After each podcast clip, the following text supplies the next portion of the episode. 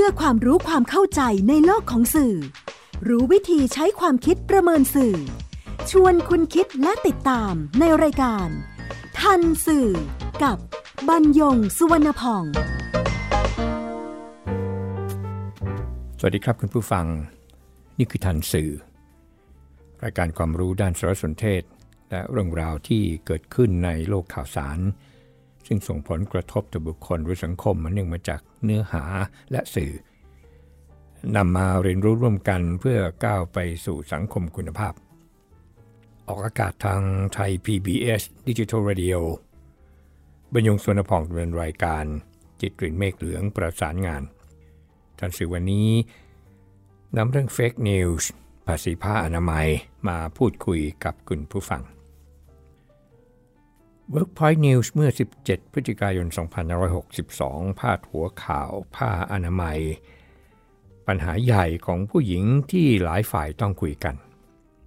ก็มีรายละเอียดว่า ผ้าอนามัย ของใช้จำเป็นสำหรับผู้หญิง แต่กลับถูกจัดอยู่ในหมวดสินค้าฟุ่มเฟือย จึงทำให้ผ้าอนามัยมีราคาสูงกว่าที่ควรจะเป็น สร้างภาระค่าใช้จ่ายแก่ผู้หญิงอย่างหลีกเลี่ยงไม่ได้ โดยเฉพาะกลุ่มที่มีรายได้น้อย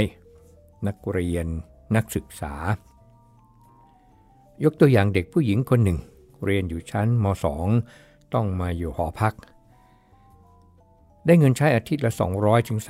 บาท ถ้าอาทิตย์นั้นมีประจำเดือนก็ต้องเจียดเงินมาซื้อผ้าอนามัยร้อยกว่าบาท เพื่อให้พอใช้ประมาณ 5-6 วัน เพราะฉะนั้น ถ้าเห็นความสำคัญของเรื่องนี้ รัฐต้องออกกฎหมาย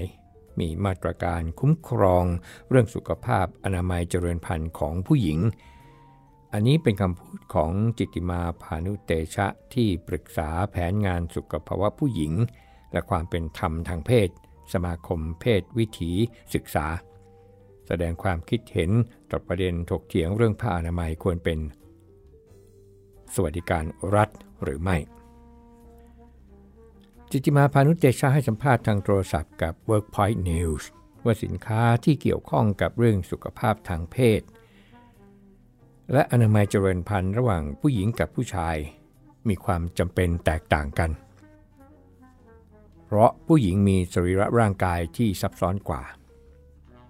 ยกตัวอย่าง เต้านม รังไข่ ระบบเจริญพันธุ์ภายใน แต่ประจำเดือนก็เป็นหนึ่งในนั้น ซึ่งผู้หญิงเลือกไม่ได้ รวมไปถึงโรคต่างๆที่เกิดขึ้นจากความซับซ้อนของอวัยวะเหล่านั้น เช่นไวรัส HPV สาเหตุของมะเร็งปากมดลูก ในมุมมองของจิตมาผ้าอนามัยเป็นสินค้าด้านสุขภาพที่ผู้หญิงจำเป็นต้องใช้ทุกเดือน รัฐจึงควรเข้ามาควบคุม ดูแลเรื่องราคาไม่ต่างจากกรณีน้ำดื่ม ช่วงหนึ่งที่ยังไม่มีการสร้างมาตรฐานราคาขั้นต่ำของน้ำดื่ม น้ำหนึ่งขวดมีราคาตั้งแต่ 10 บาท 20 บาท 30 บาท แต่เมื่อควบคุมราคาแล้วน้ำหนึ่งขวดราคา 7 บาท ก็เป็นมาตรฐานที่สอดคล้องกับค่าครองชีพและความจำเป็นของผู้บริโภค ปัจจุบันผ้าอนามัยก็จัดอยู่ในหมวดเครื่องสำอางในยะของมันคือสินค้าฟุ่มเฟือย จึงสะท้อนว่ารัฐยังมองไม่เห็นความสำคัญจำเป็น ขณะที่บางประเทศในแถบเอเชีย อนุญาตให้ผู้หญิงลาหยุดได้ถ้าปวดประจำเดือน โดยไม่นับรวมกับวันลาปกติ เพราะเขามองว่ามันเป็นภาระทางร่างกายที่ผู้หญิงไม่ได้เลือก หากรัฐต้องการให้ผู้หญิงผลิตประชากร เราก็ควรจะส่งเสริมเรื่องสุขภาพทางเพศ และอนามัยเจริญพันธุ์ของผู้หญิงด้วย ผู้หญิงมีภาระที่ต้องเป็นประจำเดือนทุกเดือน เพราะมีมดลูกทั้งๆทที่ต้นสายมาจากเรื่องเดียวกัน แต่รัฐกลับไม่ใส่ใจดูแลเรื่องผ้าอนามัย จิติมาเล่าว่ายังมีผู้หญิงอีกหลายคนที่เข้าไม่ถึงผ้าอนามัย เพราะราคาแพง ยกตัวอย่างเช่นเด็กผู้หญิงในพื้นที่ห่างไกล อาจต้องหยุดเรียน เมื่อมีประจำเดือนเพราะกลัวเลอะ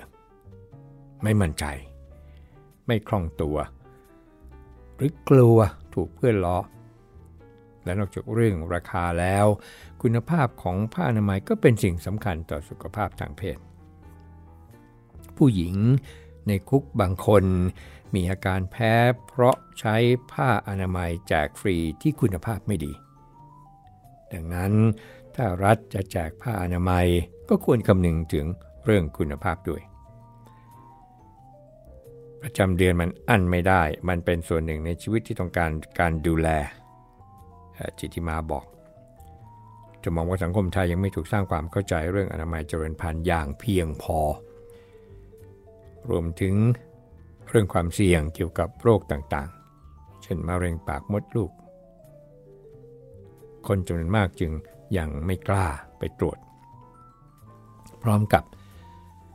เสนอวิธีแก้ปัญหาเชิงระบบว่าพระอนามัย ควรได้รับการควบคุมดูแล ในฐานะสินค้าอุปโภคบริโภค ให้มีราคาที่สมเหตุ รัฐควรปรับระบบการศึกษาเรื่องสุขภาวะทางเพศ เปลี่ยนมุมมองใหม่ว่าเรื่องเหล่านี้เป็นส่วนหนึ่งของชีวิต การแก้ปัญหาจึงไม่ใช่แค่การออกกฎหมาย แต่รวมไปถึงการสร้างมาตรการทางสังคมทำให้สังคมเกิดความรู้ความเข้าใจเรื่องธรรมชาติ เรื่องสรีระที่แตกต่าง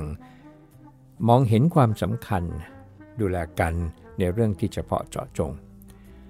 และอาจนำไปสู่การสร้างบริการ สวัสดิการ เกี่ยวกับสุขภาพ ดังนั้น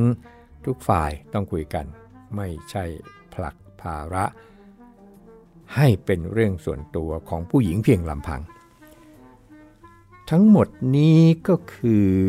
รายงานหรือสารคดีเชิงข่าว ที่ Workpoint News นำเสนอเมื่อ 17 พฤศจิกายน 2562 โดยสัมภาษณ์ จิติมาพานุเตชะที่ปรึกษาแผนงานสุขภาวะผู้หญิง และความเป็นธรรมทางเพศ สมาคมเพศวิถีศึกษา ซึ่งเป็นองค์กรพัฒนาเอกชน ห่างกันหนึ่งเดือนครับ เมื่อติชวนสุดสัปดาห์เมื่อ 16 ธันวาคม 2562 รายงานข่าวนางสาวเกตปริยาแก้วแสนเมือง โฆษกพรรคเพื่อชาติ แต่ว่าไม่ได้เป็นสมาชิกสภาผู้แทนรัศดรนะครับพรรคเพื่อชาติมีสมาชิกสภาผู้แทนรัศดร5 คน บอกว่าฝากถามพลเอกประยุทธ์จันโอชาในมนตรีว่า เอาพื้นฐานความรู้อะไร ตัดสินใจให้ผ้าอนามัยเป็นสินค้าฟุ่มเฟือย เก็บภาษีในอัตราสูงและไม่ควบคุมราคา โดยอ้างมติคณะมนตรีเมื่อ 17 เมษายน 2562 จัดให้ผ้าอนามัยเป็นสินค้าฟุ่มเฟือยที่ไม่ควบคุมราคา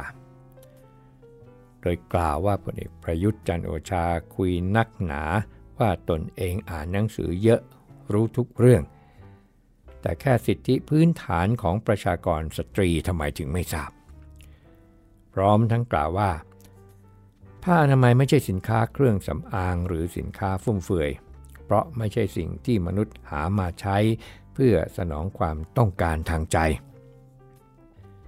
เป็นสินค้าที่สนองความต้องการทางกายภาพของเพศหญิง ผู้หญิงทั่วโลกไม่สามารถเลือกได้ว่า จะเกิดมาโดยไม่มีมดลูก แต่ประจำเดือนก็เป็นสิ่งที่ติดมาพร้อมการมีมดลูก ผ้าอนามัย ควรได้รับการจัดให้เป็น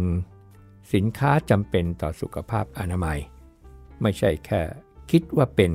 ความรับผิดชอบส่วนตัวของผู้หญิง เราก็พูดว่า รัฐบาลมีวิสัยทัศน์มองประชาชนเท่าเทียมไม่กดขี่ทางเพศ ต้องให้ความสำคัญกับสุขภาพอนามัยของทุกเพศ ผ้าอนามัยคือสินค้าจำเป็นกับการดำเนินชีวิตสตรี รัฐบาลควรจัดให้เป็นสินค้าปลอดภาษี หรือแจกฟรีในสถานศึกษาทั่วประเทศ ไม่ใช่มาจัดเป็นสินค้าฟุ่มเฟือยที่สามารถเรียกเก็บภาษีได้ถึง 40%โดยไม่ควบคุมราคา ทำให้ในแต่ละเดือน ประชากรสตรีต้องมีค่าใช้จ่ายในการซื้อผ้าอนามัยที่เป็นสินค้าจำเป็นต่อชีวิต 200-400 บาท ใกล้เคียงกับค่าแรงขั้นต่ำพลเอกประยุทธ์ตัดสินใจโดยไม่คิดถึงสิทธิขั้นพื้นฐานของสตรี ต้องการให้ประชาชนสตรีออกไปวิ่งไล่ลุงใช่หรือไม่ นั่นก็คือคำพูดของนางสาวเกตปริยาแก้วแสนเมืองโฆษกพักเพื่อชาติที่มติชนสุดสัปดาห์รายงาน วันเดียวกัน 16 ธันวาคม2012กรุงเทพธุรกิจรายงานการให้สัมภาษณ์ของนายพัชระอนันตสินอธิบดีกรมสรรพสามิตกรณีนางสาวเกตปริยาแก้วแสนเมืองโฆษกพักเพื่อชาติ กล่าวถึง การที่พลเอกประยุทธ์จันโอชา นายกรัฐมนตรี ตัดสินใจให้ผ้าอนามัยเป็นสินค้าฟุ่มเฟือยและเก็บภาษีในอัตราสูงถึงร้อยละ40 ของราคาขาย และไม่มีการควบคุมราคาว่า ที่ผ่านมากรมสรรพสามิตไม่มีการจัดเก็บภาษีอนามัยเนี่ยตราสินค้าฟุ่มเฟือยถึงร้อยละ40 ตามข่าวที่กล่าวมาแน่นอน เนื่องจากสินค้าชนิดนี้ไม่ได้ระบุในพิกัดการเก็บ ภาษีของกรมสามิตดังนั้น ภาษีอนามัยจึงจัดเก็บภาษีมูลค่าเพิ่ม ที่เราเรียกทับศัพท์ภาษาอังกฤษคำย่อว่า VAT VAT ที่มาจาก VAT Value Added Tax นั่นนะครับ ตามราคาของสินค้าเหมือนสินค้าชนิดอื่น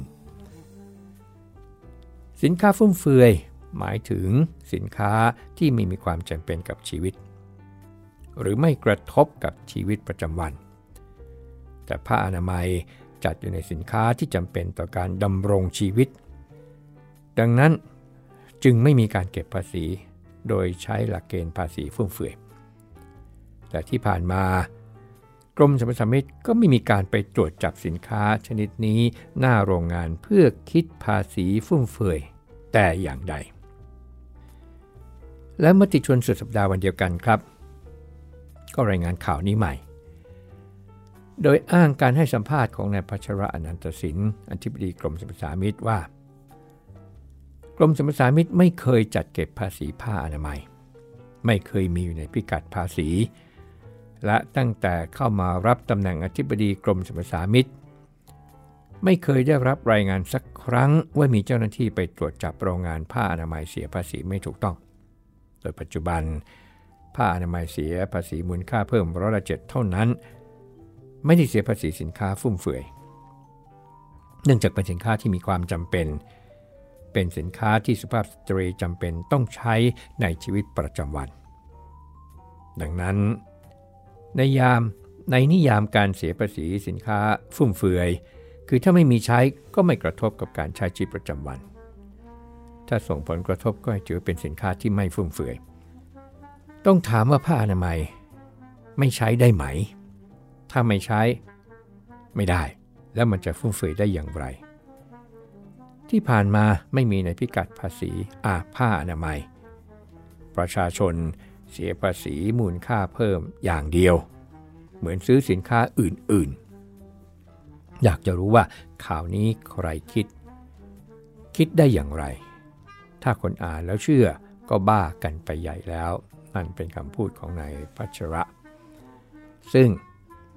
เป็นอธิบดีกรมสมรสามิตรนะครับข่าวนี้มีการส่งต่อกันไปในสื่อสังคมนับไม่ถ้วน ซึ่งส่วนใหญ่ก็ล้วนแต่ตำหนิรัฐบาลทั้งสิ้น เมื่อคนในหน่วยงานของรัฐออกมาชี้แจง นางสาวเกตปริยาแก้วแสนเมือง ก็ชี้แจงกลับสั้นๆ ในวันเดียวกันผ่านเพจ ชื่อบัญชีว่าพักเพื่อชาติ เกตปริยาแก้วแสนเมืองถึงสื่อมวลชนว่า ประเด็นผ้าอนามัยเป็นสินค้าฟุ่มเฟือยนำมาจากมติคณะรัฐมนตรีเมื่อ 17 เมษายน 2561เอ่อ17 เมษายน2561อันนั้นเป็นข้อความที่ปรากฏในเพจนะครับ จริงๆ เนี่ยคือ 17 เมษายน 2562 แล้วก็ระบุว่า ร่างกฎกำหนดร่างกฎกระทรวงกำหนดผ้าอนามัยชนิดสอดเป็นเครื่องสำอางพศจุดๆร่างกฎกระทรวงนี้กระทรวงสาธารณสุขเสนอเข้า ที่ประชุมรัฐมนตรีเมื่อ 17 เมษายน 2562 ไม่ใช่ 2561 นะครับ อะ มาคุยกันต่อ แล้วข้อเท็จจริงเป็นอย่างไร อย่างที่นักเคลื่อนไหวพูด และอย่างที่นักการเมืองนำไปพูด แล้วสื่อมวลชนนำไปรายงานต่อ หรืออย่างที่อธิบดีกรมสัมปสามิตชี้แจง อีกสักครู่ครับ คุณกำลังฟังรายการ ทันสื่อกับบรรยงสุวรรณพอง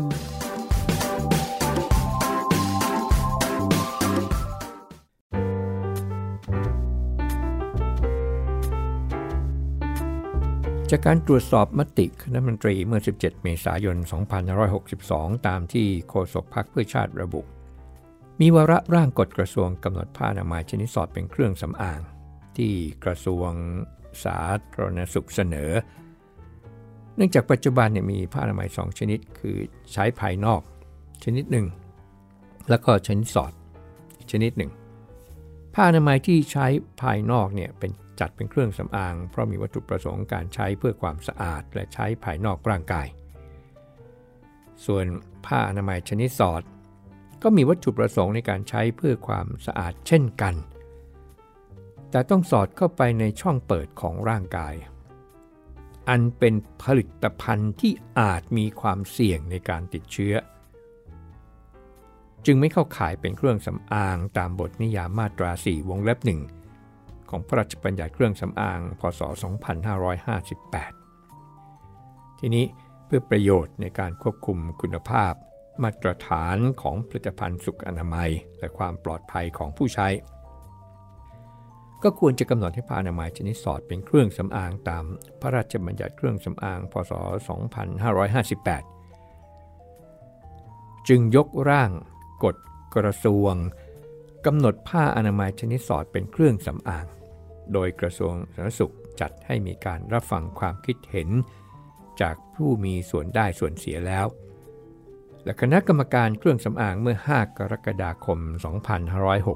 2560 ก็ได้มีมติเห็นชอบร่างกฎกระทรวงดังกล่าวคณะมนตรีจึงอนุมัติหลักการตามที่กระทรวงสาธารณสุขเสนอ โดยส่งให้สำนักงงานคณะกรรมการกฤษฎีกา ตรวจพิจารณาก่อนดำเนินการต่อไป ส่วนประกาศคณะกรรมการกลางว่าเดียวราคาสินค้าและบริการฉบับที่ 53 พศ 2562 เรื่องการกำหนดสินค้าและบริการควบคุม เมื่อ 3 กรกฎาคม 2562 กำหนดให้ผ้าอนามัย ซึ่งอยู่ในหมวดสินค้าอุปโภคบริโภค เป็นสินค้าควบคุมในข้อ 3 วงเล็บ 31 ประกาศในราชกิจจานุเบกษาเมื่อ 4 กรกฎาคม 2562 ส่วนรัฐบาลโดยศาสตราจารย์ดรนรมนพินโยสินวัตร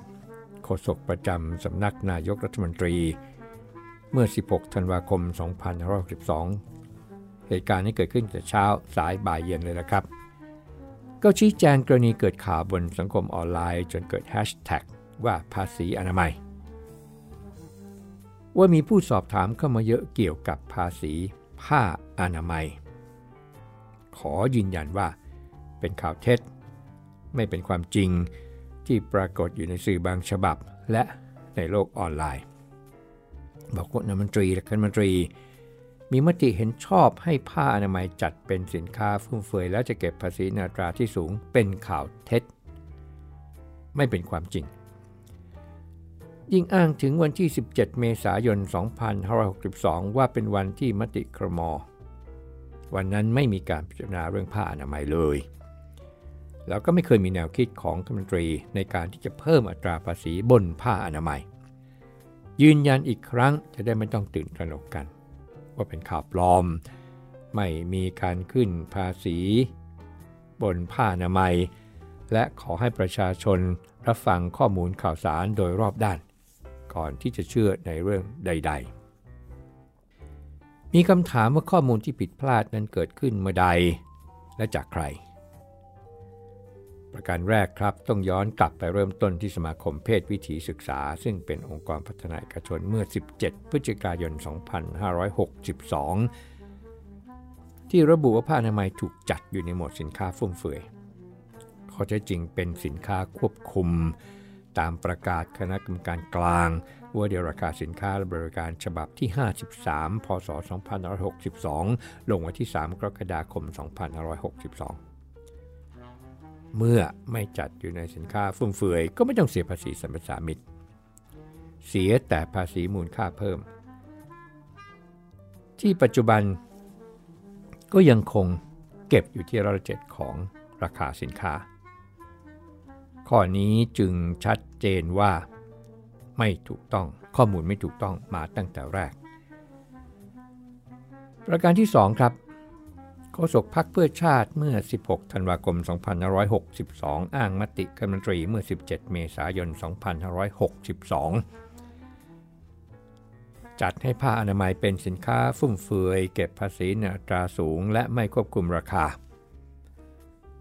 ข้อเท็จจริงก็คือวันดังกล่าว คณะรัฐมนตรี อนุมัติหลักการ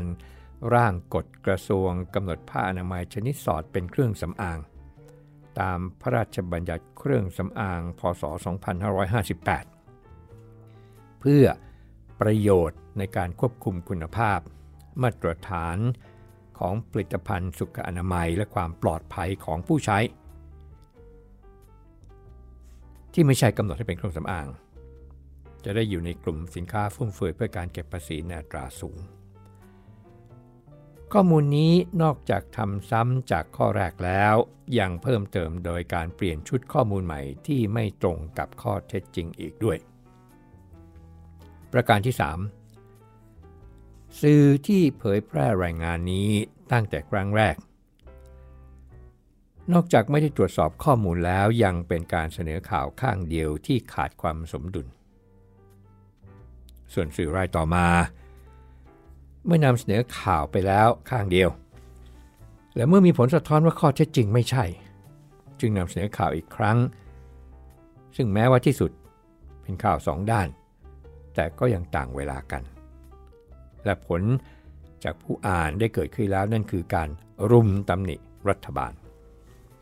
ประการที่ 4ผู้ใช้สื่อออนไลน์ที่อาจเชื่อถือทั้งแหล่งข่าวและสื่อกระแสหลักที่นำเสนอ ก็รุมตำหนิรัฐบาลตามแหล่งข่าวไปด้วย แต่เมื่อสื่อกระแสหลักลงข่าวใหม่ในทางตรงกันข้าม ก็มีผู้ใช้สื่อออนไลน์อีกกลุ่มหนึ่ง หันกลับไปเล่นงานแหล่งข่าวนักการเมือง มาถึงข้อสังเกตจากรายการทันสื่อที่หยิบเรื่องนี้มาเป็นกรณีศึกษาครับ กรณีผ้าอนามัยเป็นเรื่องใกล้ตัวของผู้หญิงในวัยเจริญพันธุ์ทุกคน แล้วก็เป็นล้านล้าน เมื่อมีข่าวว่าจะเก็บภาษีสรรพสามิตถึงร้อยละสิบสิบในฐานะสินค้าฟุ่มเฟือยก็ส่งผลกระทบสูง จึงอยู่ในความสนใจของคนทั่วไปและทำให้ข่าวนี้แพร่ออกไปอย่างรวดเร็ว ไม่ทันข้ามวันก็รู้กันทั้งประเทศทำอย่างไรให้ทันสื่อ ไม่ตกเป็นเครื่องมือของใคร กลุ่มแรกครับ ในข่าวนี้คือองค์กรพัฒนาเอกชนและนักการเมือง เมื่อพิจารณาเฉพาะเนื้อหาก็ไม่อาจปฏิเสธได้นะครับว่าเป็นเฟกนิวอย่างชัดเจน แม้ไม่ทราบเจตนาที่แท้จริงในการให้ข่าวนี้แก่สื่อ ถ้าเป็นความบริสุทธิ์ใจเรื่องนี้ไม่ยากเลยนะครับในการหาข้อมูลทางกฎหมายแต่กล่าวเฉพาะนักการเมืองที่อ้างว่าดูข้อมูลจากแหล่งที่เชื่อถือได้ก็คือท่าเว็บสำนักงงานคณะกรรมการข้อมูลข่าวสารของราชการ แต่ก็ไม่มีข้อความใดที่ระบุว่าเป็นการพิจารณาเก็บภาษีผ้าอนามัยร้อยละสี่สิบในฐานะสินค้าฟุ่มเฟือยกลุ่มที่ 2 ก็คือสื่อ พิจารณาได้สองมุมมองคือตกเป็นเครื่องมือเพราะไม่ทันสื่อเสียเอง มุมมองหนึ่งกับเจตนาที่จะเล่นข่าวข้างเดียวนี้ไปก่อนแล้วค่อยตามต่ออีกมุมมองหนึ่งกล่าวเฉพาะการตกเป็นเครื่องมือขององค์กรพัฒนาเอกชนและนักการเมืองในการนำเสนอ fake news อันนี้ก็ดูจะตื่นไปนะครับเราไม่ยากเช่นการที่จะตรวจสอบทำไมต้องตรวจสอบคำตอบเพราะข่าวนี้มีผลกระทบสูง จนไม่อาจมองข้ามไปโดย ไม่ตรวจสอบได้เลย แต่ไม่ว่ามุมมองใด สื่อมีส่วนสำคัญยิ่งในการทำให้คนในสังคม รับข้อมูลข่าวสารไม่ถูกต้องจนเกิดความเข้าใจผิด กลุ่มที่ 3 ก็คือคนในสังคมที่ส่งต่อเฟกนิวส์ออกไปในวงกว้าง รวมทั้งการลุมตำหนิ หน่วยงานของรัฐไปแล้ว นั่นก็เพราะเราเชื่อทั้งแหล่งข่าว และเชื่อทั้งสื่อที่เห็นว่าเป็นกระแสหลัก ใช้หลักการเดียวกัน ถ้าเรื่องนั้นส่งผลกระทบสูง มีประเด็นทางกฎหมาย ยั้งมือไว้ ไม่ด่วนส่งต่อ และไม่จิ้มด่า แม้แหล่งข่าวและสื่อจะน่าเชื่อถือได้ก็ตาม พบกันใหม่ในทันสื่อไทย PBS Digital Radio บรรยงสวนพอง สวัสดีครับ ติดตามรายการทันสื่อได้ทางวิทยุไทย PBS www.thaipbsradio.com แอปพลิเคชัน Thai PBS Radio ติดตามข่าวสารทาง Facebook ได้ที่